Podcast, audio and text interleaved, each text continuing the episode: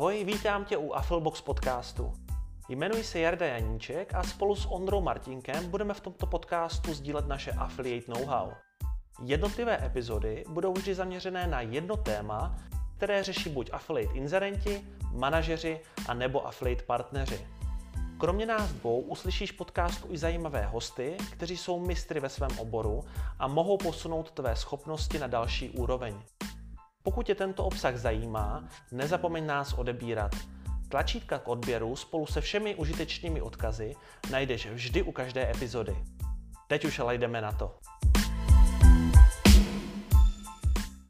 Ahoj, vítám tě u dalšího dílu Affilbox podcastu a vítám ke mně i Ondru. Ahoj Ondro. Ahoj, ahoj.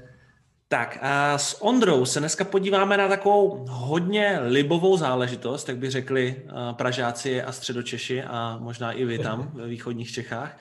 U nás v Brně bychom řekli asi na, nevím, krutou kulervoucí. Každopádně s Ondrou jsme našli v zahraničí, nebo našli, podívali jsme se, nebo zanalizovali jsme tři zajímavý affiliate weby ze zahraničí, ze kterých si, myslím, máme se hodně co učit, nebo uh, si z nich hodně můžeme co vzít. Uh, tyto tři weby jsou uh, mezinárodní, jsou hodně velký a hodně silný.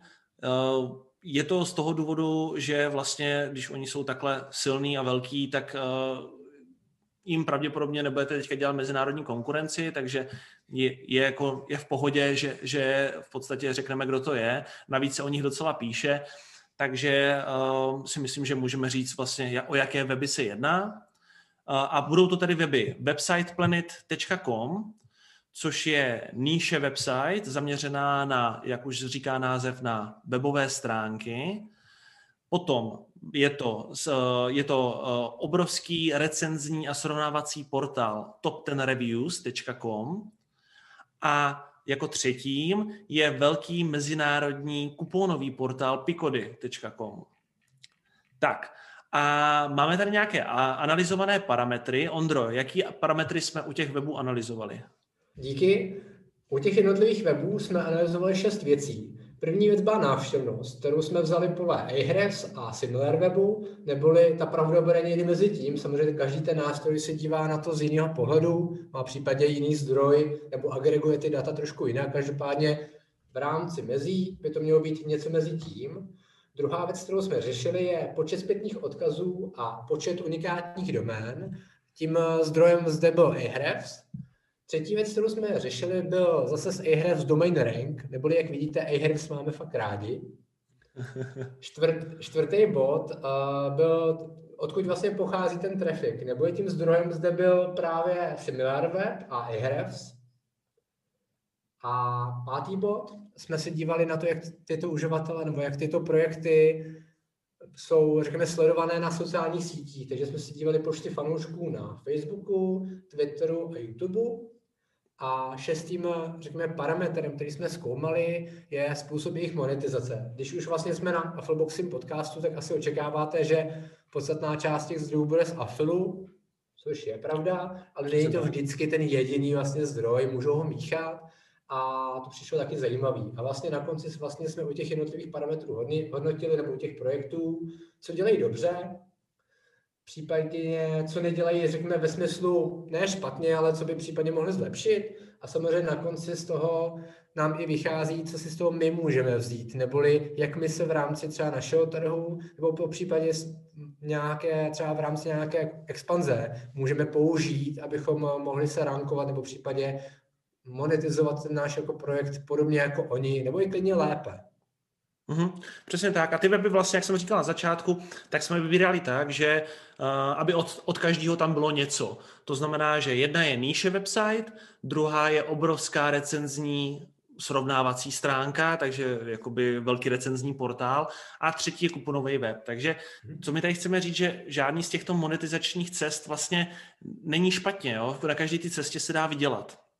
Takže pojďme se na to podívat eh, na analýzu website.planet.com, Návštěvnost podle Ahrefsu mají 464 tisíc, návštěvnost podle SimilarWebu mají 1,35 milionů, takže pravděpodobně ta návštěvnost bude někde mezi tím, co poslouchám třeba zahraniční podcasty, tak obvykle, když berou nějaký data z Ahrefsu, tak je zhruba násobí dvakrát až čtyřikrát. Takže jo, jako ten, to, ten přesný výsledek neuvidíme, dokud nebudeme mít analytics, ale někde ta pravda může mít mezi tím.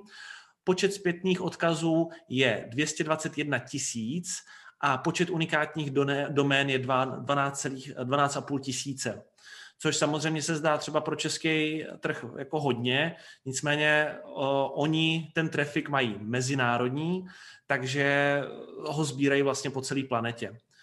Domain rankings Ahrefsu je 82 ze 100, což je velmi, velmi silná doména. Sledující na sociálních sítích na Facebooku mají zhruba 16 sledujících, zhruba protože se to může měnit, že jo? já jsem se to díval nějaký den. na Twitteru jich mají 79, 791 a na YouTube mají 1100 odběratelů. A celkově se vlastně moc nezaměřují na ty sociální sítě. Ten hlavní kanál monetizace, který oni na tom webu mají, je drumroll please, affiliate marketing. a jsou to i placené spolupráce. Přesně tak, to jste nečekají z Affileboxího podcastu. Takže hlavní, hlavní ten stream je, je z affiliate marketingu a z placených spoluprací, kdy uh, ty jednotlivé firmy si platí různé jakoby posty, uh, PR články, který, uh, který ale jsou spojený, pozor, s tím jejich níše. Oni by se nenechali pustit vlastně nikoho jako zvenku z, mimo tu jejich níž do, tý, do toho jejich vlastně srovnání do těch jejich recenzí. To je strašně důležitý. A když se podíváte na jejich stránku, tak tam neuvidíte ani žádný reklamní systémy, žádný AdSense, žádný AdThrive, nic, nic eh, vlastně žádný systémy zahraniční, který eh, monetizují ten trafik ještě přes, tu, eh, přes ty třeba banery. Já si myslím, že je to čistě z toho, že chtějí být opravdu autorita v této oblasti a chcou tomu návštěvníkovi dodat jakousi jakýsi pocit toho, že jsou, no, pocit toho, že jsou opravdu autorita, protože často, jako, když, když se dostanete na nějakou webovou stránku a je tam nějaký dodatečný reklamní systém, nějaký banery po celé stránce rozházený, který na vás skáčou, mluví, uh, nějaký video se vám začne automaticky hrát, tak je to strašně, strašně uh, jakoby strašně vám to třiští tu pozornost na té stránce. A oni chtějí přesně to, abyste tu pozornost na té stránce měli, dostali ty informace a šli přes ten affiliate odkaz něco koupit. Uh, což vlastně jako na jednu stranu může být dobře nebo špatně, to si pobavíme potom uh, u, u, té další, u toho dalšího recenzovaného webu. Každopádně s tou návštěvností, kterou mají, tak by určitě měli obrovský dodatečný příjem z těch reklam. Takže to musí dělat jakoby čistě kvůli ty autoritě. No a primárním monetizačním obsahem jsou recenze a srovnání, to znamená třeba 10 nejlepších nástrojů na tvorbu webu, 10 nejlepších nástrojů na tvorbu loga a tak dále. Nedávno, protože tady ten web sledujeme dlouho, nedávno přidali i kupony na stránce s recenzí. Dříve měli normálně visit website a plus třeba e, show me reviews, a teďka tam přidali a testují. A už to mají docela dlouho, že se tam dá prokliknout do sekce kuponů, kde nabízejí kupony na ty jednotlivé služby, které oni recenzují, což je docela, což je jakoby docela zajímavá vlastně věc a myšlenka, Protože když máš, eh, když jakoby na tom webu eh, máme už tu recenzi nebo nějaký to srovnání, tak vlastně jako ten člověk, když už se tam dostane, tak ho monetizovat nebo ho eh, jako podpořit nebo jakoby ho přimět k tomu nákupu ještě kuponem dává vlastně jako docela smysl. A to se mi jako líbí, že se tady ten content trošku propojuje s tím, s tím kuponem, ale přitom to není čistě kuponový web, nebo čistě jakoby ta, ta monetizace není přes ty kupony, takže ti inzerenti nemusí mít strach, že by uh, v podstatě nepřinášeli žádnou přidanou hodnotu a to se mi strašně líbí na tom. Uh, jinak obecně ten web je zaměřený na všechno spojené s tvorbou webu, web hostingu, uh, co dělají dobře. Jak jsem říkal, mají specificky zaměřenou niku, netřiští pozornost na jiné segmenty, Web je postavený na custom eh, WordPressové šabloně, je skvěle rychlej, UXově velmi vymakaný, AB testují hodně věcí, protože často se tam podíváme na ten web a je tam něco změněného, takže testujou. A vybrali si segment, kde figuruje spousta mezinárodních nástrojů a affiliate programů. A díky tomu, že už jednou ten obsah mají vytvořený, tak ho vlastně můžou jednoduše, nebo ne jednoduše, ale můžou ho přeložit do dalších jazyků a mohou tak obsáhnout více zemí, což se přesně děje.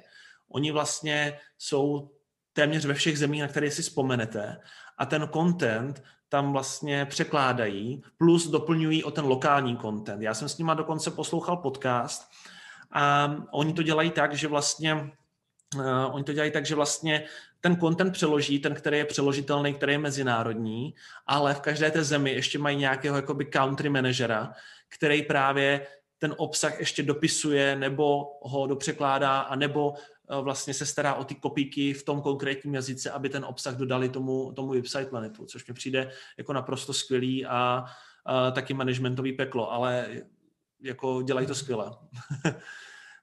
další skvělou věc, co, co dělají, že mají dobře distribuované CTAčka napříč recenzemi. Uh, oni vlastně některý, některý recenze nebo recenze, které já vydávám na jiných webech, tak to mají udělané tak, že třeba nahoře před foldem je nějaký CTAčko a potom je až úplně dole u konci recenze. Ale oni to CTAčko dávají do každé vlastně sekce té recenze, to znamená do každého v podstatě podnadpisu. Uh, mně to přijde třeba zajímavý, já bych to tam, já bych to dával na svém webu a asi to začnu dávat. Co si o tom, Mondro, myslíš ty o tom CTAčku pod tím každým, jako kdyby pod, pod tou každou sekcí? Já si v podstatě myslím, že ten uživatel by měl mít určitě ulehčenou cestu k tomu přijít na tu doporučovanou službu nebo produkt a sám to používám. Takže se mi to rozhodně dává smysl, protože hlavně každý uživatel na tu velkou recenzi, protože typicky tyhle weby jsou stavený na extra dlouhých recenzích jako vyčerpávající. To znamená, že vlastně i spoustu uživatelů může končit v různých částech toho článku, protože už, už jim ta informace stačí. Takže za mě hmm. dává po těch jako jednotlivých bocích dávat právě toučem prvky, aby ten uživatel opravdu mohl na to přejít a nemusel v úzovkách ještě znuděně nebo zničeně jako skrovat dolů. Jasně. Ty články jsou, mm. jsou typicky ty skyscrapery. Dlouhý, dlouhý, dlouhý a vlastně i pro mě příjemný i opticky, že, jako, že ta článek je rozbitý trošku těma kolotočím prvkama a vlastně může se i opticky něčeho chytit. Samozřejmě máš tam screeny, máš tam grafické prvky, ale ty prvky, ty klikací jsou takový, jako jsou nečekaně sjednocený a za mě to jakoby hrozně dává smysl, co, co se týče toho jako výkonu, neboli ty počítá, že na vstupu máš tisíc lidí a na výstupu samozřejmě maximalizuješ počet lidí, kteří z toho článku odejdou opravdu uh-huh. dál. Uh-huh. A za mě z mých zkušeností opravdu čím víc těch kolotočních prvků dáš, byť nemůžeš to přehánět po každém odstavci, protože to je taky nepříjemný nebo okatý, tak rozhodně to zvyšuje, řekněme to jako průchozí CTR pryč a tím pádem bych to určitě jako následoval, ale musí na to být ten obsah, řekněme, jako opravdu tak vyčerpávající a tím pádem dlouhý. Nebo si ho naředit třeba těma třeba tabulkou, nebo obrázkama, screenama, videama, čím ně, něčím dalším, aby se to protáhlo. Ale jako standardně v zahraničí ty weby jsou vždycky stavený na opravdu jako vyčerpávajícím pohledu na to téma a dává mi to určitě smysl. Plus se jo, mi ještě jo. líbí, Uh, že tyhle weby mají vlastně jako, jako, jako združenou cílovou skupinu. To znamená, že ty jednomu návštěvníkovi teoreticky, když si udrží jeho pozornost, můžeš jako v rámci nějakého cross-sellu doporučit i něco jako podobného. Myslím, že to mají na konci toho článku vždycky a prostě dává to smysl prostě pro toho návštěvníka, že vlastně přijde tam jako amatér a teoreticky, když by si pročetl celý web, což teda možná bude trvat celé jeho mládí, tak vlastně získá opravdu jako komplexní pohled na ten obor a vlastně může dostat jako x typů na různý nástroje, které spolu jako souvisí, ať už e-shop, webovka, něco na, na mailing, na další jako nástroje a podobně. Web hosting, logo. Mě, no, jasně. přesně. Pro mě to je super, že nad tím přemýšleli přesně s tou úvahou, co jo. ten jako uživatel potřebuje v tom kontextu vlastně toho, co dělá, toho podnikání nebo amatérského nějakého začátku. A to je super. To je, jo, to, je, to, je, to máš pravdu, to je vlastně velmi zajímavý, že ty, když si toho uživatele v podstatě dokážeš chytnout na tom web hostingu, tak si ho provedeš vlastně celým tím procesem přes všechny ty nástroje, které ty tam doporučuješ. To znamená, jak říkáš, weby, logo, pak potřebuje třeba e-mailing, pak potřebuje třeba něco dalšího. To je super. To jsem si vlastně vůbec neuvědomil, že oni si ho dokážou takhle uh, takhle chytnout, což mě teda o to víc překvapuje, že si ty vlastně ty zákazníky nebo ty, ty návštěvníky si neodchytávají do žádné e-mailové komunikace nebo ani do push notifikací. Vlastně oni uh, si nebudují jakoby nějakou tu lojalitu toho, toho návštěvníka, což je z jedna věcí, co, co by třeba jako mohli dělat, podle mě, protože ten content na to mají. To rozhodně souhlasím. Tam jenom by museli na začátku vždycky vlastně uh, mít vlastně na každém typu webu nebo na každém typu článku s tou konkrétní cílovkou mít jako různý vstup vlastně do té databáze s nějakým příznakem. Hmm. A samozřejmě pak tím pádem držet třeba tu logiku, že to je webař, tak potřebuje webové věci, nebo tady to je jo. poměrně logický, ale držet mu že tu linii, tu logickou, v jaký fázi jako je. A oni mm-hmm. si mhm. že to je dost náročný kor v tom objemu a třeba jim to stačí. Jako určitě, jako, jako podle mě, když, když si vezmeš, kolik, kolik mají v podstatě jakoby kolik nabízejí provize, tady ty různé služby. Eh, samozřejmě ta konkurence je obrovská, web hostingy, eh, nástroje na weby a tak dále. To hmm. obrovská, obrovská konkurence. Ale pokud se tam dokážeš dostat a dokážeš to vygenerovat, jako třeba tady website Planet, kolem milionu návštěv, návštěvníků měsíčně, já se dokážu představit, že ta přidaná hodnota a ty peníze, které oni z toho mají, je obrovská. Souhlasím, souhlasím. Jako link buildingovou strategii využijí hlavně články s typy na zdarma nástroje, a co je ještě zajímavé, tak sami si kódí vlastní nástroje, které poskytují lidem. Takže vlastně, když se podíváte na tu webovku Website Planet, tak tam nahoře mají sekci Tools a tam jsou různý nástroje, které vy právě v tom procesu, ať už jste web hosting, nebo hledáte web hosting, hledáte web, hledáte nějaký jakoby uh, nástroje na třeba e-mailing a tak dále, tak oni mají ty nástroje nějaký jednoduchý vytvořený a tím zase získávají nějakou jako lojalitu toho, toho zákazníka nebo toho návštěvníka, který má jako tendenci se vracet, aspoň třeba využívat ten nástroj. Za, mě tohle je bomba, protože vlastně jsou schopní vytvořit něco vlastního a může být třeba i do budoucna zajímavý na základě těch nástrojů, co tam mají, vytvořit třeba i placený produkt, protože budou schopní samozřejmě mít hromadu zpětní vazby, v tomhle trafiku mm. a klidně by kolem toho mohli postavit vlastně i, řekněme, vlastní, řekněme, firmu, která by vyvíjela vlastní sásko, protože vlastně to bývá mnohdy taková ta cesta, že v podstatě začínáš na afilu, abys nejdřív se naučil trafik, pak ho monetizuješ a zjistíš samozřejmě tu zpětnou vazbu mm-hmm. a v rámci toho online těch sásek bys samozřejmě mohl si vytvořit něco vlastního, když už jsou schopný udělat takové malý, malíčky tooly, poměrně jako v ozovkách jako triviální, ale oni by mohli do budoucna být extrémně zajímaví a mít, mít na tom jako tu přidanou hodnotu, že se to budou vyvíjet opravdu na té zpětné vazby a budou mít vlastně autoritu v oboru a mohli by sami vyrůst na tom, byť pořád v záchodu na rovinu asi to bude díky té šíři a nezávislosti na jednotlivém poskytovateli a na jednom zdroji trafiku, tak pravděpodobně budou mít samozřejmě vždycky jako affiliate monetizaci jako to gro, ale může to být zajímavý jako další pilíř mít vlastní produkt. Určitě. Určitě to zajímavý. Uh, uvidíme, kam se, kam se budou uh, jakoby vyvíjet nebo co budou dělat. Každopádně jakoby ono, ono i zůstat v podstatě v tom mezinárodním měřítku a v nějaký zajímavý nice, tak zůstat v podstatě v afilu, kde nemusí řešit support, vývoj, uh, nějaký serverový zátěže, v podstatě tady ty věci, co řešíme my teďka jako v Affilboxu. To je pravda. Tak je to jako a třeba a, z toho, a stejně, stejně z toho máš jako plný pytel peněz, tak je to, tak je to jako taky jako vlastně zajímavá cesta. A akorát seš potom jako, když nezbíráš žádný maily, nezbíráš žádnou jako lojalitu vůči těm zákazníkům nebo těm návštěvníkům, tak pak seš jako zase dost otevřený a dost uh, odhalený proti vrtochům Google, což taky jako je samozřejmě velký riziko. No, a co si teda z toho vzít? Uh, jako za prvé, zaměření se na nějaký segment není vůbec od věci. Pokud se zaměříte na nějaký segment, ale ono záleží jako jaký segment, jo. Existují totiž mikrosegmenty a nějaký makrosegmenty, řekněme, jo. Kdy uh, mikrosegment můžou být třeba růžové boty na podpadku, kdy máš, vlastně... Máš zajímavý vkus. Já nevím, proč to napadlo. No, každopádně růžové boty na podpadku. A a tohle je mikrosegment, jo. Tam, tam v podstatě jako kam, ta, kam tam můžu já růst. Tam jako, tam jako si toho moc nepodchytím.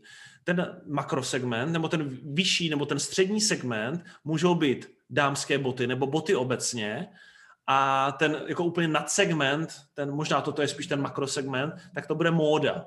Že jo? Takže máš módu, pak máš boty jako nějaký segment a pak máš ty růžové boty na podpadku. A uh, já si myslím, že vhodný nebo co si od toho vzít. Pokud vybíráme nějaký web, uh, nějakou niku, tak bych bral, vybíral si ten střední segment, to znamená ty boty protože prostě mě to dává smysl v tom, že uh, já ten web budu budovat nějakou dobu, bude mě to stát práci, budu tam dělat autoritu a je dobrý mít nějakou možnost nějakým způsobem se trošku dostat do jiných sekcí v rámci toho segmentu, stejně jako to dělá ten website Planet. Jo, že vlastně uh, třeba, uh, kdyby oni začali jenom s webhostingem, tak pořád mají díky tomu, díky ty doméně otevřené dveře do webových nástrojů a v podstatě všemu, co se, co se týká webu. Takže jako je hodně zajímavý se rozhodnout projít do nějaký niky a dělat vlastně všechen, všechen ten content v rámci jedné té niky. To jako dává velký smysl. Já se přidám, já bych šel taky tou střední cestou, protože mm-hmm. můžete vlastně růst, řekněme, z té, z té šíře. Za první můžete roz, rozšiřovat množství kampaní nebo jakoby témat, které můžete pokrýt, ale hlavně vždycky můžete jít vlastně níž, tím pádem jako jít do té hloubky, ale vlastně začínat od spora už hlavně i na začátku vlastně i třeba volíte třeba doménu vůči tomu tématu a tady byste mhm. se mohli dost nachytat. Když uděláte ten střed, tak aspoň jste schopný to trošku uhrát na nějakou stranu, že to bude možná, řekněme, jako univerzálnější. Nebude to úplně univerzální, ale může to být jako nějaká jako použitelná věc. Ale pravděpodobně, když začnete na tom úplně nejnižším bodě, tak můžete mít opravdu jako růžové boty s podpadkem CZ, ale s tím už nikdy nic neuděláte. To se blbě rebranduje docela. Takže určitě bych jako, stejně jako Jarda šel tím středem, protože máte větší manevrovací prostor a klidně si už trošku na tě přemýšlet, když už to děláte záměrně a neděláte to opravdu jako z plezíru, jen tak jako, že se nudíte odpoledne, tak i tu doménu klidně jako nepoužívat úplně jako keywordy, opravdu jako keywordy právě, ale použít něco, ať už brandovatelného nebo něco, řekněme, univerzálnějšího, protože nikdy nevíte, kam vás to vlastně v průběhu toho zavede, protože na, zač- na začátku si sice zvolíte ten střed a nejenom zjistíte, že to gro, ať už to maržový nebo to trafikový, může být nějaká úplně specifičnost, nějaká boční věc, která, která vás původně, původně nenapadla a aby vás to v úzovkách zbytečně jako v budoucnu nestáhlo dolů kvůli tomu, že ta doména je taková nemastná, neslaná, zmatená. Takže určitě bych jako volil i opatrně ten název vůči tomu. To je vlastně, to je vlastně dobrá připomínka, že, že se jako na to zamyslet už ze startu, když se ta doména vybírá, aby se to jakoby zaobalilo právě to množství těch nik, do který to může jít už od startu. Přesně tak. Hmm. Stro, uh, třetí věc, kterou byste si z toho mohli nebo možná měli vzít, tak eh, že struktura obsahu je naprosto zásadní pro uživatele, ale i pro Google. A je dobrý se z těchto webů, jako je website Planet, poučit, už jen proto, že tu strukturu, jakým, jakým způsobem mají ty recenze a ty srovnání tvořený, tak určitě AB testují. A tím pádem je tam jakási premisa, že to alespoň jim funguje. A když jim to funguje, tak vám to může alespoň trošku fungovat, než že si to vlastně vymyslíte úplně vycucáte z prstu. Takže jako vždycky je dobrý se podívat na nějakou zahraniční konkurenci, který to funguje dobře a zkusit se eh, od nich nějakým způsobem poučit. Ondro, vezmeš si top 10 reviews? Jasně. Tak jo, já tam mám top 10 reviews, jak říká název. Vždycky jsou to vlastně recenze, reviews, a pravděpodobně ve většině případů bude samozřejmě 10 nejlepších recenzí v daném oboru. Což na začátku za mě je zajímavé, že vlastně tomu uživateli přesně řeknete, co tam očekává. Na druhou stranu se může stát přesně, že vás to někdy sekne a zjistíte, že v nějakém oboru není top ten. Prostě jich je dva nebo tři, nebo jenom jeden v tom podoboru. Nebo pět. A, takže tím, nebo pět. A chytne se, chytnete se jako do té chybovky, že vlastně s tím už nic neuděláte, že to je opravdu jako konečná fáze. Byť samozřejmě vy si to můžete otočit na svém webu, že si vypikujete tu jednotlivou recenzi a v úvozovkách nad tím se nikdo nebude jako zastavovat z pohledu uživatelů, ale v rámci mezi určitě bych zvážil úplně na začátku, jak moc ten základ, ten brand je jako použitelný nebo univerzální. Každopádně, abych tady jenom netlachal, tak já si vezmu ty, ty naše vlastně základní researche, vezmeme návštěvnost, tak podle Ahrefs má top ten reviews.com 451 tisíc návštěvníků. Na druhou stranu, podle SimilarWebu je to 955 tisíc. Takže v podstatě pohybujeme se někdy půl milionu až milion. Pravda, může být v úzovkách někde v těch intencích, což nevadí. Je to dost zajímavý, je to dost velký trafik. Tady u tohle webu je hodně zajímavý v tom, že už ten název vám implikuje to, že to jsou recenze a je to top ten, 10 nějakých nejlepších recenzí, ale není tam vůbec zmíněný obor.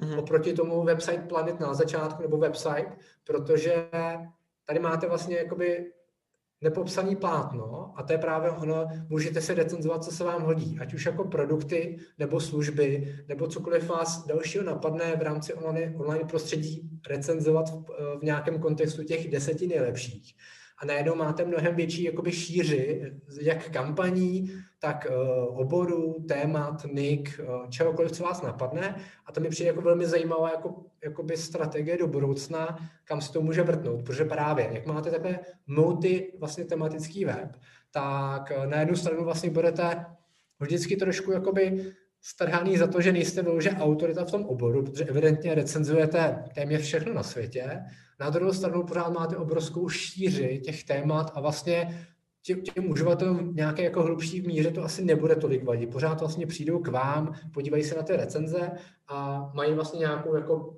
hodnotu v podstatě té informace a jdou dál. Každopádně, abych to nezakecal, budu pokračovat dál v rámci těch jakoby parametrů. Když jsme si dívali na počet zpětných odkazů, odkazů tak uh, počet zpětných odkazů je 2,95 milionů, což poměrně opravdu dost. Proti tomu máme počet unikátních domén, kterých je proti Ahref 31 tisíc. Takže máme 31 tisíc domén, které unikátně odkazují na ten web a z nich vede 3 miliony odkazů. To je solidní číslo. solidní, jenom přemýšlím nad tím poměrem, jak to toho... To je tisíc... To bylo 30, no. no hele, jako můžou to být, můžou to být patičkový odkazy, který potom z jedné domény máš že jo, stovky odkazů a, a můžou to být různý tady jakoby, no, takový, takovýhle typy odkazů, který ti, který ti dávají to velké množství. Obzvlášť patičkový odkazy tohle dělají. Hmm. To je no. pravda, to bude, to bude naředěný v nějakým jako velkém objemu nějakých jako hmm. třeba i historických výměnách, které v tom vlastně jo. i mixu. Třeba to organiku za mě dávají smysl a nemůžete na tom samozřejmě postavit svou link, link buildingovou strategii. On ten top ten reviews vlastně je tady pěkných pár let a to je teda paradoxně jedna z těch věcí, co jsme tam možná měli taky říct, od, od kdy ty weby fungují. Každopádně uh, on je tady pěkných pár let a je dost možný právě, jak říkáš, že to, že uh, začínal někde v té době patičkových výměn uh, odkazů hmm. a některé ty weby možná ještě existují a mají tam právě z toho ty odkazy. To je možný. Ještě jsem chtěl říct jenom jednu věc právě k té doméně. To, to říkal velmi dobře, že vlastně oni si berou tu širší doménu, aby pokryli víc toho obsahu. A jenom jsem chtěl k tomu říct vlastně jednu věc, že když vy si vybíráte na začátku, jestli chcete, nebo když si vybíráte na začátku, jaký web budete chtít mít, tak si buď můžete vybrat tu niku podle téma té niky, to znamená, jak jsme říkali, boty, a nebo podle téma zpracování toho obsahu, to znamená třeba recenze. Takže vlastně vy si můžete vybrat, že to bude na specifickou niku, boty, nebo na typ Eh, obsahu, recenze, kupóny a tak dále. Takže to, to je taky jakoby velký rozdíl v tom, eh, na co vy se vlastně chcete zaměřovat. To je dobrý point. To mě nenapadlo, že to vlastně úplně jako základní oddělení těch jednotlivých mm. pohledů těch webů. A přitom, jako když, když to řekneš, tak to se dává smysl. Přesně tak. A já vezmu další bod, vlastně domain rank eh, dle Ahrefs, tak je 81 ze 100, takže vlastně dost podobně jako ta, ten eh, web předtím, velmi vysoké hodnocení, znamená, že ty odkazy v tom poměru dávají smysl, jsou hodnotné, takže můžeme pokračovat dál.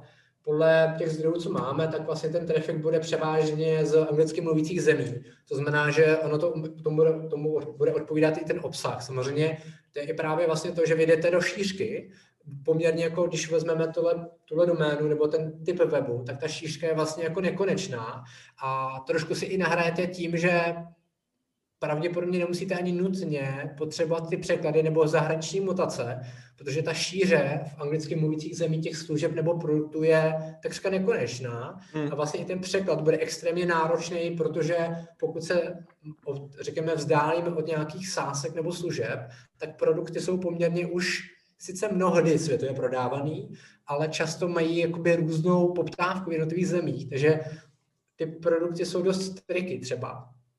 A vlastně tady můžete i nachytat se na tom, že můžete i narážet na to, že to nebude je jednoduše, řekněme, přeložitelný jinak jiný do zahraničí, protože byste museli zrovna dělat ten, řekněme, research na té poptávce na tom daném trhu. A jak říkal Jarda, na to byste už teoreticky potřebovali vyložit nějakého country manažera nebo rešeržéra nebo někoho podobného, kdo vám řekne, co na tom oboru nebo v tom oboru bude v rámci těch jako native lidí bude přirozené pro něco, co budou hledat. Jo, jo, souhlasím. Souhlasím vlastně, Ono, ono pokud uh, začínají na tom americkém trhu nebo na tom anglickém mluvícím trhu a dokážou v podstatě se v tom obsahu dostat hodně vysoko, nebo v tom SERPu se dostat s tím obsahem hodně vysoko, tak jakoby ani tu motivaci v podstatě mít nemusí, protože já si dokážu představit, že právě, jak říkáš, ty anglický mluvících zemí je ta poptávka tak obrovská, že oni vlastně nejsou schopní ani ten obsah vyčerpat a tu poptávku jako nasytit takže z toho důvodu pravděpodobně ani nejdu na ty zahraniční trhy. A No a záleží potom právě jako na strategii každé té firmy, co si, co si zvolí. No. Jo, souhlasím. Tady vlastně ta šíře toho téma, těch témat vlastně ukazuje to, že vy máte vlastně neustále práci s aktualizací, protože jak jo. máte obrovské množství témat, obrovské množství produktů, služeb, které se v, v průběhu času mění, vy máte vlastně nějaké parametry, na základě kterých ty služby, produkty či cokoliv jiného hodnotíte, tak budete narážet na to, že vlastně neustále musíte analyzovat ty věci, které recenzujete, testujete a vlastně znovu validovat, jestli jsou hodnotní v rámci toho žebříčku těch top 10 nebo jedno jakého počtu. Hmm. A tím pádem vlastně neustále jste v kolečku, že skončíte s jedním tématem, aha, mám hotovo a zjistíte, že to téma, které jste zpracovali před měsícem, je vlastně už dneska outdated, protože se něco radikálně změnilo a nejenom zjistíte, že máte i dalších 20 témat, které jsou vlastně neaktuální, musíte se jim věnovat. Takže věřím, že tahle ta šíře vlastně, šíře vlastně toho monetizačního potenciálu a trafikového potenciálu je super, ale třeba mě osobně by dost užíralo právě to, že vlastně se neustále točím v kolečku a nemůžu jít vůbec do hloubky, si myslím. A Souhlasím, no. Ono, ono, to by já jsem, povídej. No, já jsem teďka právě jenom uh, chtěl dát takovou uh, vsuvku z osobního života. A já jsem teďka na podzim si vybíral elektrickou koloběžku, abych tady v Brně mohl na ní v létě potom lítat. A vlastně hledal jsem si recenze elektrických koloběžek, otevřel jsem si nějaké recenzní weby a díval jsem se na to a zajímala mě konkrétní jeden, jedna koloběžka, jeden model a byla to Xiaomi Pro 2, Scooter Pro 2 a otevřel jsem jeden recenzní web a on ji vůbec v té recenzi, vlastně, nebo v tom srovnání těch koloběžek, ji vůbec neměl započítanou, ačkoliv tam byl od té stejné značky nižší model. A vlastně ta recenze pro mě automat, nebo to srovnání pro mě automaticky ztratilo veškerou důvěryhodnost a veškerou hodnotu, protože jakmile tam není ten nejnovější model pro mě, tak já vlastně vím, že oni nesrovnávají ty nejlepší věci, nedoporučují mi tu nejlepší věc, co na tom trhu je, takže automaticky to pro mě vlastně jako ztrácí úplně význam. A to je právě na těch recenzích jakoby to úskalí, že, jak říkáš, oni neustále musí chodit dokola a aktualizovat, aktualizovat, aktualizovat. No, je to, jako, je to výhoda v tom, že máte opravdu jako univerzální množství jako téma, téměř nevyčerpatelný, to samé množství těch jako affiliate inzerentů, ale můžete se v tom jako zatočit do nekonečná je otázku, jestli dobře špatně. Každopádně věřím, že ten web vydělává velmi, velmi, velmi mm. zajímavě, takže klidně si to, do toho můžete klidně sebevražně pustit a bude to zajímavý, je to, je to dost pravděpodobný. Takže páně bych to dotáhl, protože vždycky odskočím, což je moje obvyklá schopnost. Tak máme tu ještě sledující na sociálních sítích a tady je rozdíl oproti tomu původnímu webu, protože ten byl eh, zaměřený na nějakou jako níž, níž, stran, níž jako obor. A tady je vidět, že v podstatě jde opravdu do té šířky. Neboli na Facebooku má 106 tisíc fanoušků, na Twitteru má 11,5 tisíce fanoušků, na Instagramu 2,5 tisíce fanoušků a na YouTube 18,6 tisíc fanoušků. Nebo je, tady jde o nějaký desítky tisíc, až stovky tisíc vlastně, no to kecám, desítky tisíc eh, fanoušků napříč těmi vlastně platformami. A už je vidět, že už to je vlastně mnohem větší šíře a pravděpodobně v rámci těch sociálních sítí bude odpovídat tomu, že to vlastně je Eh, jako jedna země, řekněme, nebo jeden jazyk, a je to i na tu komunikaci mnohem jednodušší. Protože neumím si představit, jak bude vypadat v podstatě na desetijazykovém nebo deseti, desetijazykovém vlastně webu, deset socek vlastně na každý, v úzovkách na, každé, na každou zemi, na každou platformu. Bude to hrozná divočina. Takže tady, tady na druhou stranu je vidět, jak je to zjednodušený, protože máte vlastně anglicky mluvící lidi a máte v úzovkách čtyři platformy a tím pádem čtyři profily a nazdar, bazar a máte vyřešeno. Oproti tomu, když budete mít 10 zemí, čtyři platformy, no, 40 profilů na zpravování v jednotlivých zemích, to bude docela zábava. Eh, tohle je taky zajímavé, že to na jednu stranu zase ulehčí tu práci a můžete s tím si vyhrát. Tady bych se trošku obával těch socech, že sice mají hodně fanoušků, ale vlastně jak jsou multitematický ty, ten obsah, ten mi přijde strašně specifický, jak ty socky vlastně uchopit a jak je vlastně dlouhodobě dělat nějak jako na prosperitu. Hmm. Obzvlášť i v tomto kontentu, no. To je, to je strašně hmm. náročný, sám o tom vím. To, to musí být strašně těžké, protože ty fanoušci se k vám přidali třeba kvůli online technologiím a najednou jako vy vlastně promujete plácnu zrovna recenzi koloběže a to je dost, jako, dost triky na to vlastně, jak, jak se ten uživatel může jako ta informace vlastně prezentovat. To znamená, že tady spíš jako bych ani nepracoval s těmi fanoušky, co máte, ale spíš s tím průtokem lidí, kteří k vám přijdou a teprve tam byste měli v úzovkách nějakým způsobem segmentovat, pokud byste s nimi v rámci nějaké delší jako lifetime value nebo nějaké loajálnosti chtěli pracovat, ale bude to poměrně těžko uchopitelný. Každopádně, abych to dověl, tak vlastně hlavní kanál monetizace u tohle oboru nebo u tohle webu je affiliate marketing, tradá, tradá, nečekaně, a potom v podstatě je doplněný právě takovým jako těžko identifikovatelným mixem třetích stran, který mu teoreticky, te, teoreticky bude jako vévodit AdSense protože vlastně ten je poměrně univerzální v rámci celého, celého světa na vykrývání jednotlivých tematy. Tady si myslím, že v podstatě ten affiliate marketing je doplněný těmi další, těmi další kanály, kvůli tomu, že mnohá témata nejsou dobře pokrytá v affilu, ani třeba nemohou a ten AdSense vlastně je schopen to vykrýt. Mimo to mají dostatek trafiku, takže ten AdSense může být zajímavý a oproti tomu původním webu, který měl Jarda v recenzi, tak tady vlastně ten hráč si úplně nehraje na úplně jako univerzální autoritu napříč vším na světě, protože to nedává smysl, smysl samozřejmě, a tím pádem mu v vozovkách nevadí, že svoje názory, svoje recenze má doplněny ještě, řekněme, sice jakoby cílenýma reklamama od AdSense nebo jiných jakoby providerů, ale vlastně mu nevadí, že se do toho míchají další subjekty, protože to bude nějaký mix, který vlastně v tom tom eh, celku udělá něco zajímavého. Mimo to, ten AdSense typicky nemusíte mít, když ho budete používat, nebo jiný reklamní systém, napříč všemi vlastně platformami, ale mnohdy ho spíše dáte tam, kde nemáte 100% pokrytí třeba toho affiliate vlastně jako marketingu nebo affiliate provizí nebo affiliate inzerentů. Takže tam mi přijde ta zajímavá jako monetizace, jde to do šířky, tak tam nemají čistě affiliate, ale vlastně mají zamíchaný AdSense. A abych to vlastně, povidej, povidej. Jo, ne, ne, já jsem, já jsem potom chtěl jenom doplnit jednu věc. Já jsem mezi tím, co, co se rozebíral vlastně ten website Planet, tak jsem si z archiv.org eh, vyjel, jak jsou starý ty jednotlivý weby, které tady recenzujeme, mm-hmm. protože je to podle mě docela jako důležitá informace, na kterou jsme při tom rozboru trochu zapomněli.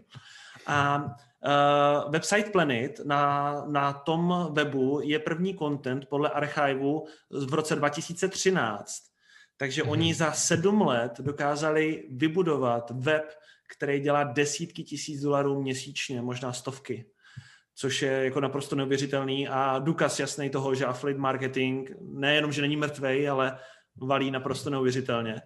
Top 10 Reviews, to je takový dinosaurus, to je uh, web z roku 2004, takže oni jsou už z roku 2004, mají content, takže to už, to už tady je pěkných pár let. A Picody, ten poslední vlastně, co budeme za chviličku řešit, tak ty jsou na trhu jenom od roku 2015, takže pět let. Mm-hmm. Pěkný. To je docela zajímavý rozdíl mezi těma platformama. Ale zase je super, že vlastně ten střední, ten jakoby nejstarší, ono to dává smysl, byť pro ně to bude právě ještě větší vražda, že ještě celou dobu, co vlastně ten web existuje, tak musí neustále udržovat tu databázi hmm. jakž takž vlastně aktuální, což bude obrovské množství práce a samozřejmě obrovské množství nákladů. Na druhou stranu mají jako opravdu široký trafik, což je, a to, což to je vlastně, super. No a to vlastně jako i vysvětluje, jak jsme se bavili o tom počet unikátních domén versus počet zpětných odkazů, protože oni si zažili všechny ty hmm. doby před pingvínima a před pandama a před vším, před všema těma velkýma, uh, velkýma updatama Googleového uh, algoritmu. To je pravda. To je pak právě zajímavé, že vlastně tím pádem je to potvrzuje přesně tu logiku, že Google to bude vlastně pod, jakoby verifikovat nebo hodnotit vůči vlastně těm podmínkám teďka, ne vlastně historicky, byť samozřejmě tehdy to mohlo být standardní strategie, ale v průběhu těch let, jak se to namixovalo, tak vlastně vím, že i Google vlastně funguje na základě toho, že v tom oboru jednotným si vybere nějakou, řekněme, autoritu jednu a od ní se v úzovkách jakoby odkopírují ty vlastně hlavní hodnotící prvky v daném oboru. Takže vlastně nedá se říct ani, že by byl jeden hodnotící prvek na, napříč všemi obory, od zdraví až po technologie, ale vždycky se vezme ten jako největší hráč v tom oboru, který pro něj z pohledu Google je nějaká autorita a pak se to upraví vlastně vůči tomu oboru a vždycky se to jako promíchá. A tady je vtipný právě je obrovská, jako, obrovská historie, která se, se nastřádá tu autoritu, což je neskutečný. Tak, já si ještě vezmu to, to rozdělení těch monetizace. Vlastně přes affiliate typicky budou vlastně recenze, srovnání, případně nějaké akční rychlé nabídky a, nebo kupony. A v rámci vlastně to Afinu budou hodně, jakoby, jsem se díval, tak pr, eh, hodně vlastně jako promují Amazon, ale u těch NIC nečekaně nemusí mít vždycky jakoby Amazon, ale spíš jako separátní, nebo řekněme privátní affiliate programy jednotlivých jakoby prodejců. Takže to je zase zajímavý, je to mix Amazonu a jiných jako subjektů, takže zase nebude jakoby závisí na jednom zdroji, mimo to, mimo ten affiliate mají AdSense, takže vlastně vždycky má trošku nějakou jakoby, řekněme, bezpečnější situaci nebo stabilnější. Tak a já si ještě vlastně vezmu to základní téma. Ten web, právě už jsem to říkal xkrát, je extrémně, rozši, eh, jakoby extrémně široký, neboli recenzují od eh, žárovek až po pojištění. Neboli je to obrovský rozptyl, v každém oboru tím pádem nemůžete být vlastně ten odborník, ale zase máte jakoby obrovský téma těch jednotlivých jako návštěvností a zdrojů. Eh, co jsme se dívali, tak vlastně dříve se prezentovali jako řekněme recenzní služba nebo recenzní web na služby, ale díky tomu vlastně, jak získali jako vlastně historickou sílu, tak expandovali vlastně do produktů, což mi přijde mnohem zajímavý, mnohem zajímavější a mnohem širší, protože samozřejmě těch služeb sice je bžilion, ale produktů je třeba 20 bžilionů, nebo 100 bžilionů, nebo nějaký jiný násobky bžilionů, který jsem si právě vymyslel. A přijde mi zajímavý, že za tím ještě vlastně jakoby rozšířili to základní poměrně široký téma deseti recen, nebo deseti nejlepších X z daného oboru, tak najednou mají ještě jako produkty nebo další jako subprodukty v daných jako nikách, hmm. což je obrovský množství a tím pádem obrovský množství práce na zpracování, ale samozřejmě na, i na tu aktualizaci. Takže tam bude, to bude docela velká divočina. Každopádně ten web je, je trošku, myslím si, že sebou táhne trošku i tu svoji historii, protože ten web je poměrně jako roz, roztodivně zpracovaný, je na můj vkus trošku přervaný reklamama, UXovka, jako UX, řekněme, rozhraní není úplně jako jako můj šále kávy, který já bych, věřím, že bych to jako poskládal trošku líp, ale na druhou stranu oni vědí pravděpodobně, proč to dělají. Na druhou stranu mnohý weby i dneska obrovský vlastně mají historickou nějakou vazbu na nějakou původní technologii nebo eh, šablonu nebo jazyk a mnohdy mají problém to aktualizovat, neboli hmm. tady i můžou narážet na to, jak vlastně začínali, tak spoustu těch věcí mohlo být v roku, eh, jestli to bylo 2004, tak klidně část jo. těch věcí mohly mít historicky, řekněme, natvrdo vkládaných do šablony. Spoustu afláků určitě ví, jak se prasátky staví weby v rychlosti, nebo že to ne, na začátku jsme to neuměli. A umím si představit, že dneska naráží na to, že vlastně mají za sebou právě jako zkosnatělého dinosaura a spoustu věcí by museli ručně předělávat do nějakého dynamického rozhraní nebo do databáze. Mm. A mm. to je bude jako určitě brzdit i v té aktualizaci.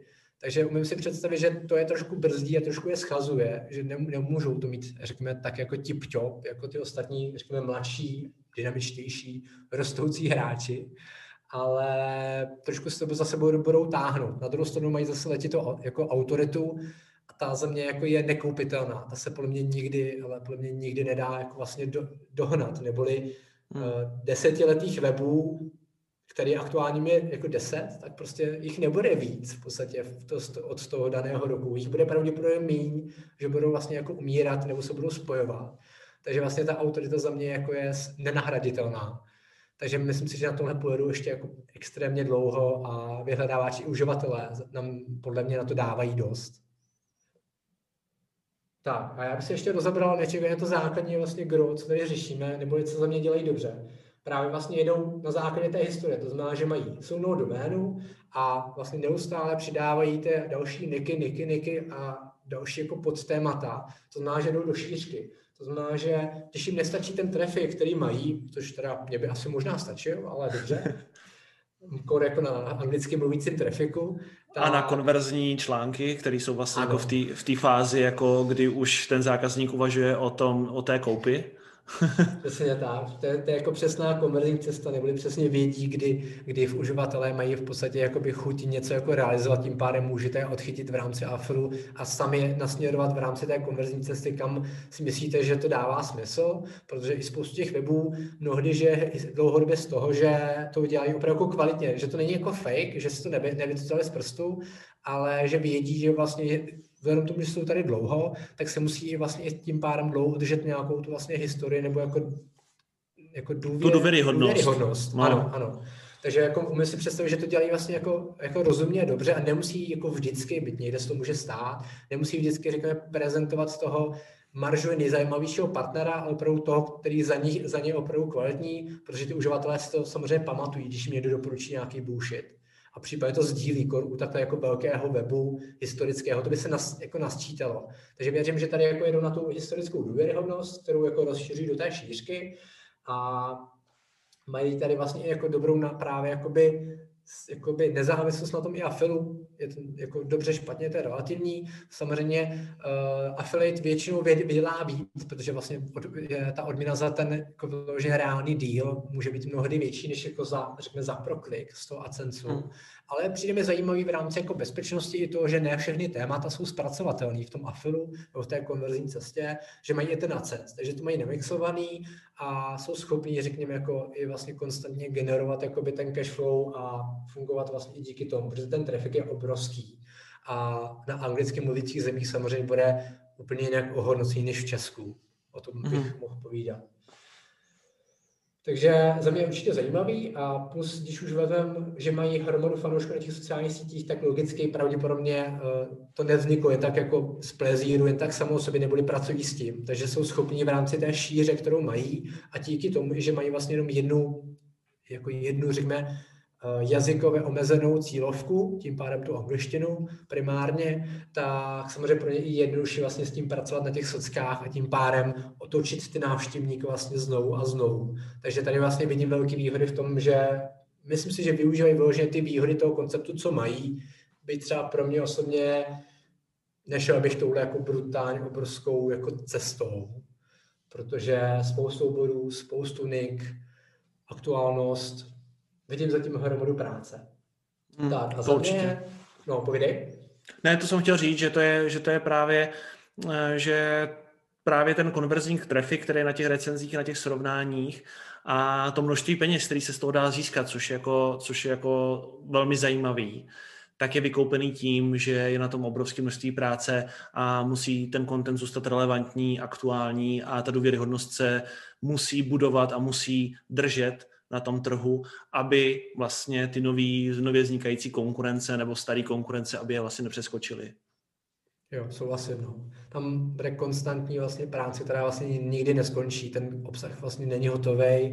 Pravděpodobně standardně pracují s těmi informacemi, neboli top ten reviews for a teďka měsíc a ještě rok. Takže teoreticky pokud nebudeme brát to, že to je dynamicky generovaný třeba, tak teoreticky by mohli každý měsíc opravdu přegenerovávat ty články a měnit to pořadí těch jednotlivých uživatelů nebo těch jednotlivých recenzovaných prvků nebo produktů nebo služeb. Hmm.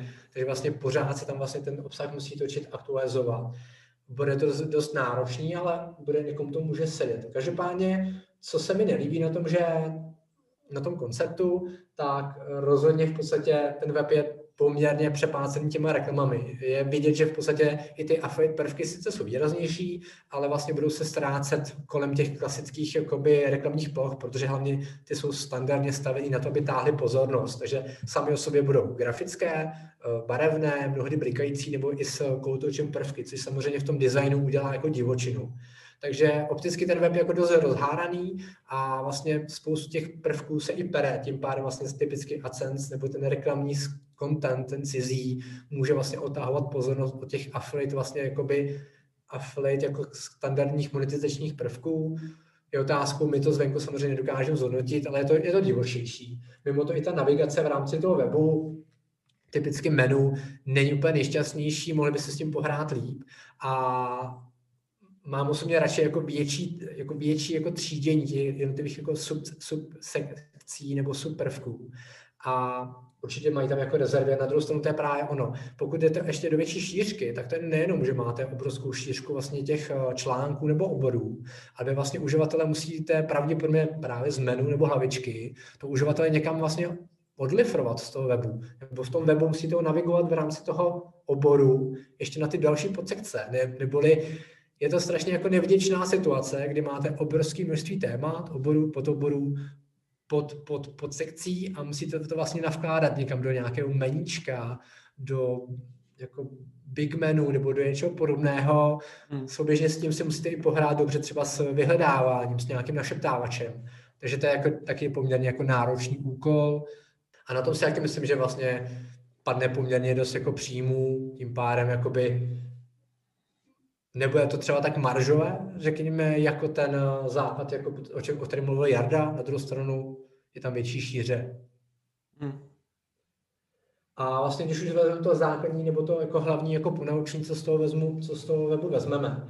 Neboli, když máte opravdu silnou doménu, tak jasně byla by možná škoda ji nevyužít a vlastně nebýt jenom ten jako top hráč v těch jednotlivých jako ténice. Tady vzali na začátku služby a přidali produkty. Neboli pokud máte hlavní doménu silnou, tak jako je vlastně přirozený, že to chcete využít, vymačkat co nejvíc, takže půjdete do té šířky.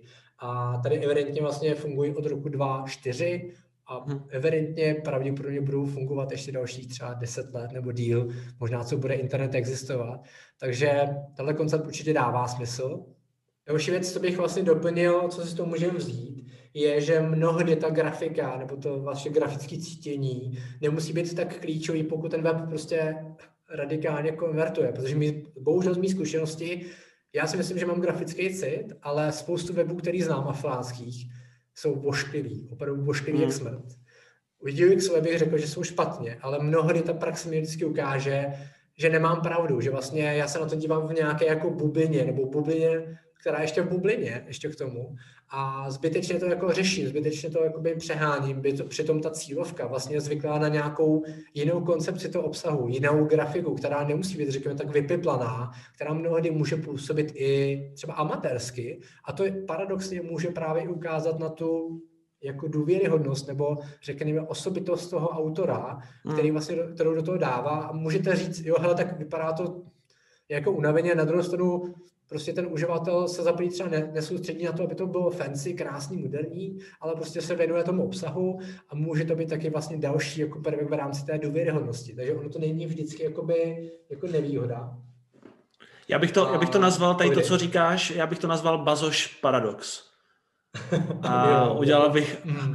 a udělal bych si na to, já si na to asi udělám patent, na to, na to, na to nebo si to udělám aspoň wiki stránku. Protože přesně vlastně to, co říkáš, to je, to je vlastně ta, ta logika toho bazoše, že jo, což není teda Afil samozřejmě, ale prostě oni mají peníze na to, aby redesignovali, ale ta jejich cílovka očekává ten, tu grafickou podobu, jak je nyní, takže, takže proč by to měnili, že jo? Konvertuje to, proč by to měnili. Mm-hmm. Přesně taky Emimino. Každopádně o tom Bazoši vím, že bylo pár rozhovorů se zakladatelem. On myslím, že moc nemluví ven ohledně svého projektu, mm. ale přesně to zmiňoval, že vlastně jemu to jako vyhovuje, to, jak to vypadá a on je, on je řekněme, ta cílovka, kterou to, která to používá a je jako zvyklá na to a nechce to měnit a vždycky, když něco změnil, řekněme, k modernímu, tak se to jako setkalo s obrovskou nevolí té cílové skupiny, která je právě zvyklá a nemá ráda změny na ty fancy, penci, moderní věci. A přesně to se potvrdilo, že vlastně ono to není potřeba, aby to vypadalo nádherně, ale jako podle mě nějaká jako uživatelská řekněme, jako použitelnost by tam trošku měla být, aby uživatel fakt věděl, kam má kliknout, nebo naopak, kde ten web vůbec zavřít, po případě někde mohl hledat třeba. Takže bude to strašně zajímavý i v rámci nějakého webu třeba analyzovat tu změnu někdy v budoucnu. A za mě ještě poslední věc, co si s toho můžeme vzít, že ten web nemusí žít jenom z těch affiliate provizí, protože ne vždycky v těch oborech se dá ten affiliate využít. Kor tady to je vidět. On může recenzovat i obory, které nejsou, řekněme, online penet, třeba online penetrovaný e-shopy nebo právě jako výkonnostní marketingem, což třeba ve službách je pravděpodobně 100% situace. Online služby žijou online, používají online marketing a velmi pravděpodobně budou mít nějaký jako výkonnostní kanál affiliate ale u e-shopů to ne vždycky tak musí být. Mimo to nemusí se recenzovat ani produkty z e-shopů, klidně by mohl recenzovat něco fyzického, řekněme, nějaký jako klidně by mohl recenzovat v tomhle konceptu, klidně restaurace, což tím Přesně pádem tak. to nevyužijete. To nemůžete recenzovat, nebo plácnu ležaská střediska, nebo když už to vezmeme do šířky, může recenzovat uh, třeba přímořská letoviska. A tam samozřejmě AFL nebudete mít, pokud opomenem Booking a podobné platformy, ale určitě se tam jako nabízí právě mít vyloženě AdSense jako další jako platformu, která přinese zase zajímavý jako počet konverzí. Mimo to zahraničí má velmi zajímavý jako CPT nebo RPMK, záží, co budeme počítat jako zajímavý, ale rozhodně si myslím, že to je určitě zajímavější než v Česku. Takže tam to bude určitě pěkná, jako pěkná koncepce dohromady, že se to bude doplňovat, byť jako by se to mátí. Ale ty peníze z toho, proč ne? Rozhodně, rozhodně. Já bych teďka uzavřel ten top ten reviews, pojďme se podívat na ten poslední náš web, který jsme si vybrali pro tu analýzu. Je to picody.com. Tento web v Česku, ačkoliv je, tak není zas tak známý. Nicméně návštěvnost má podle Ahrefs obrovský 1,5 milionu měsíčně. Je to kuponový web, který má podle Ahrefs 1,5 milionu měsíčně návštěv a podle Similar webu neuvěřitelných 4,17 milionů.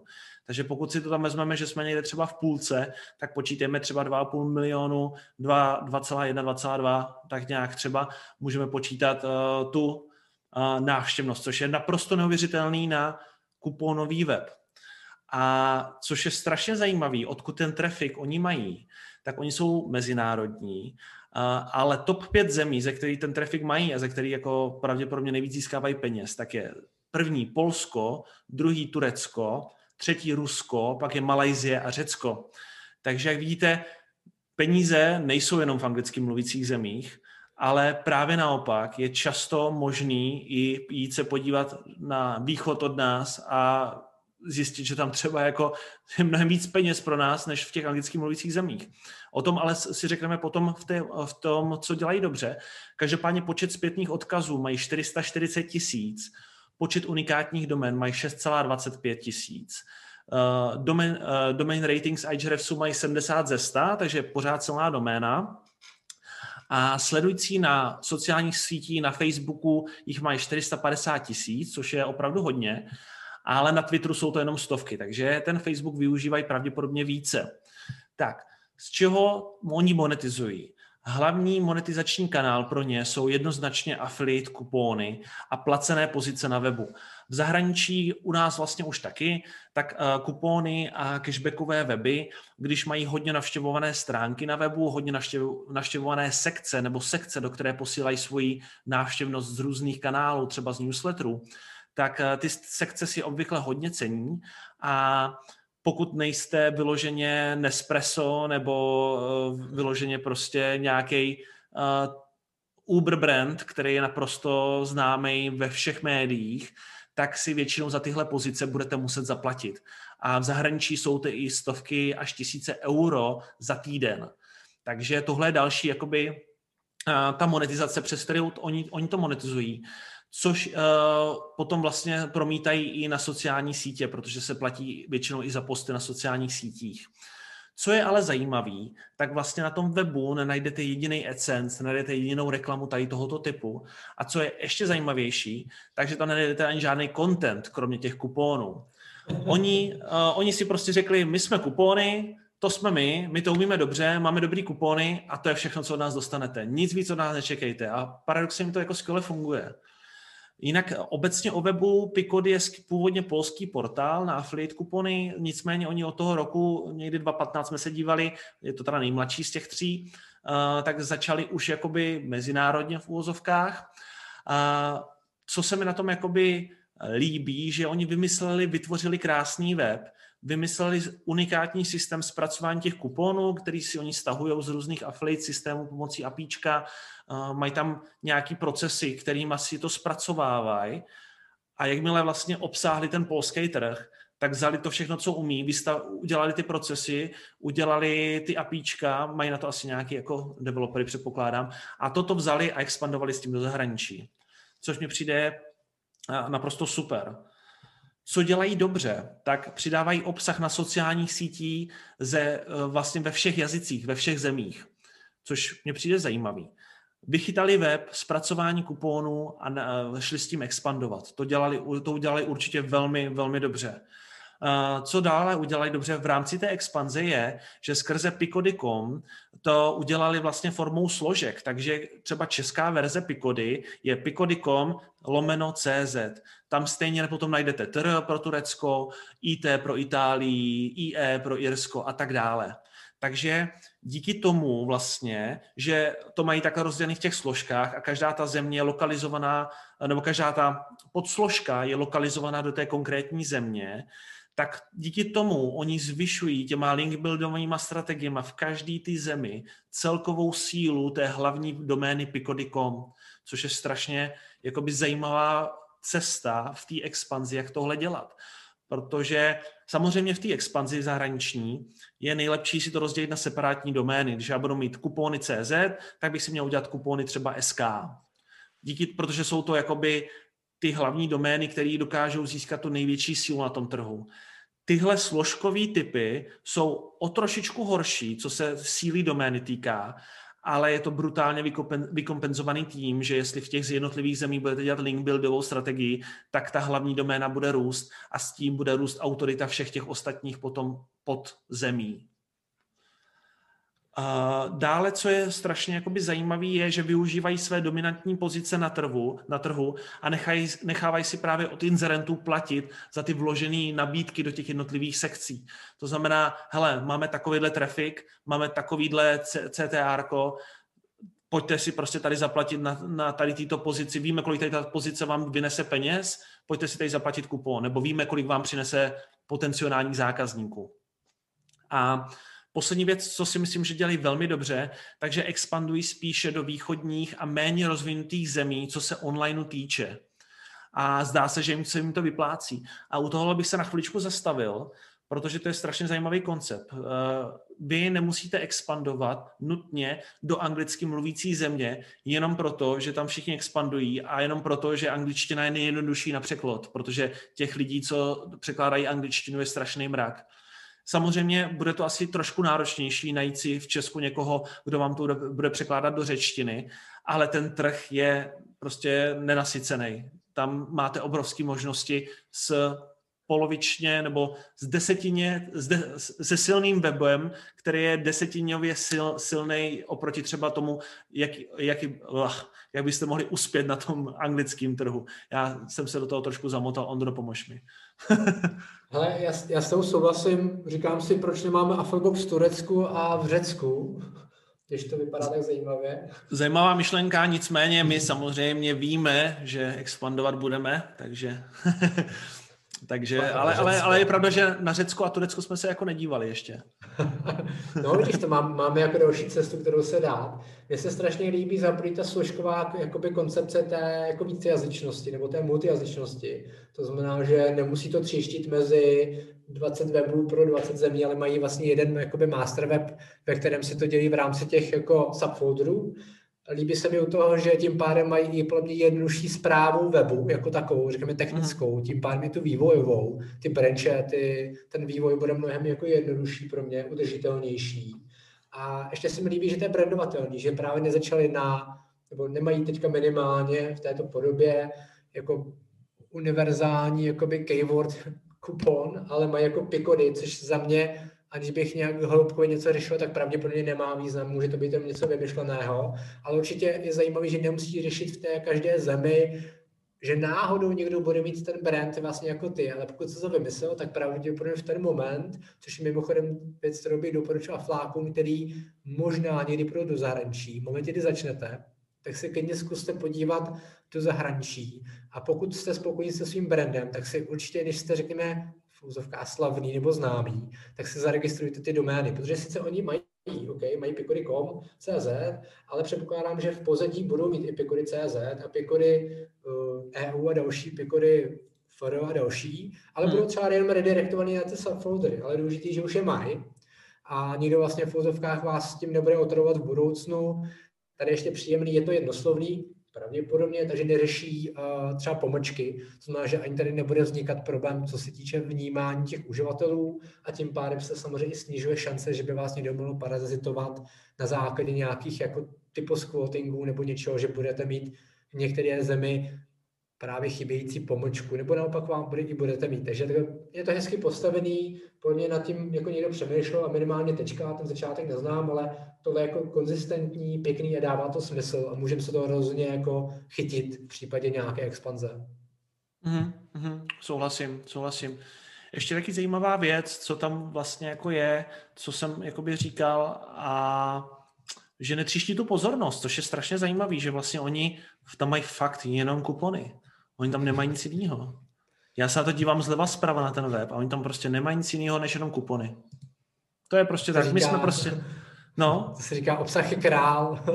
No, no, no. Tady, tady no. Tady někdo a tady to vidíte, jo, že jako jasně obsah může být král, pokud umíte obsah, ale pokud jste dobrý na zpracování, technické zpracování kuponů a pokud jste schopní tohle jako škálovat, tak potom vaše schopnosti jsou krále, že jo? Nemusíte vlastně dělat uh, nutně, nutně content web, můžete dělat v podstatě jakýkoliv web, kde máte nějakou jako svoji výhodu.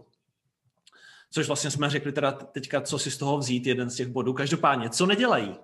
Nevytváří si lojalitu pomocí sběru e-mailů či jinou interakcí s návštěvníkem. Oni na vás nevyskočí žádný Eh, žádná nabídka na newsletter, nevyskočí na vás prostě nic. Tam prostě přijdete, vezmete si kupon a jdete pryč.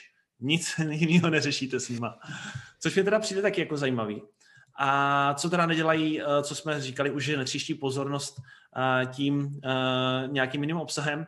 Co teda já si myslím, že dělají v rámci té expanze nebo v rámci toho manažování těch několika zemí, takže v každé té zemi mají nějakého country managera. Dokážu si představit teda, že pro Německo, Rakousko a Švýcarsko budou mít jednoho country manažera, ale uh, vím, že když já jsem tam s nima komunikoval, tak jsem komunikoval s českým mluvícím manažerem. Takže podle mě mají pro každou tu zemi zase toho country manažera, ale v případě, že jestli, jestliže dělají obrovský trafik, jako dělají a ty kupony se využívají, tak si dokážu představit, že ten, uh, je, že ten jeden manažer pro tu zemi je opravdu malý náklad pro ně.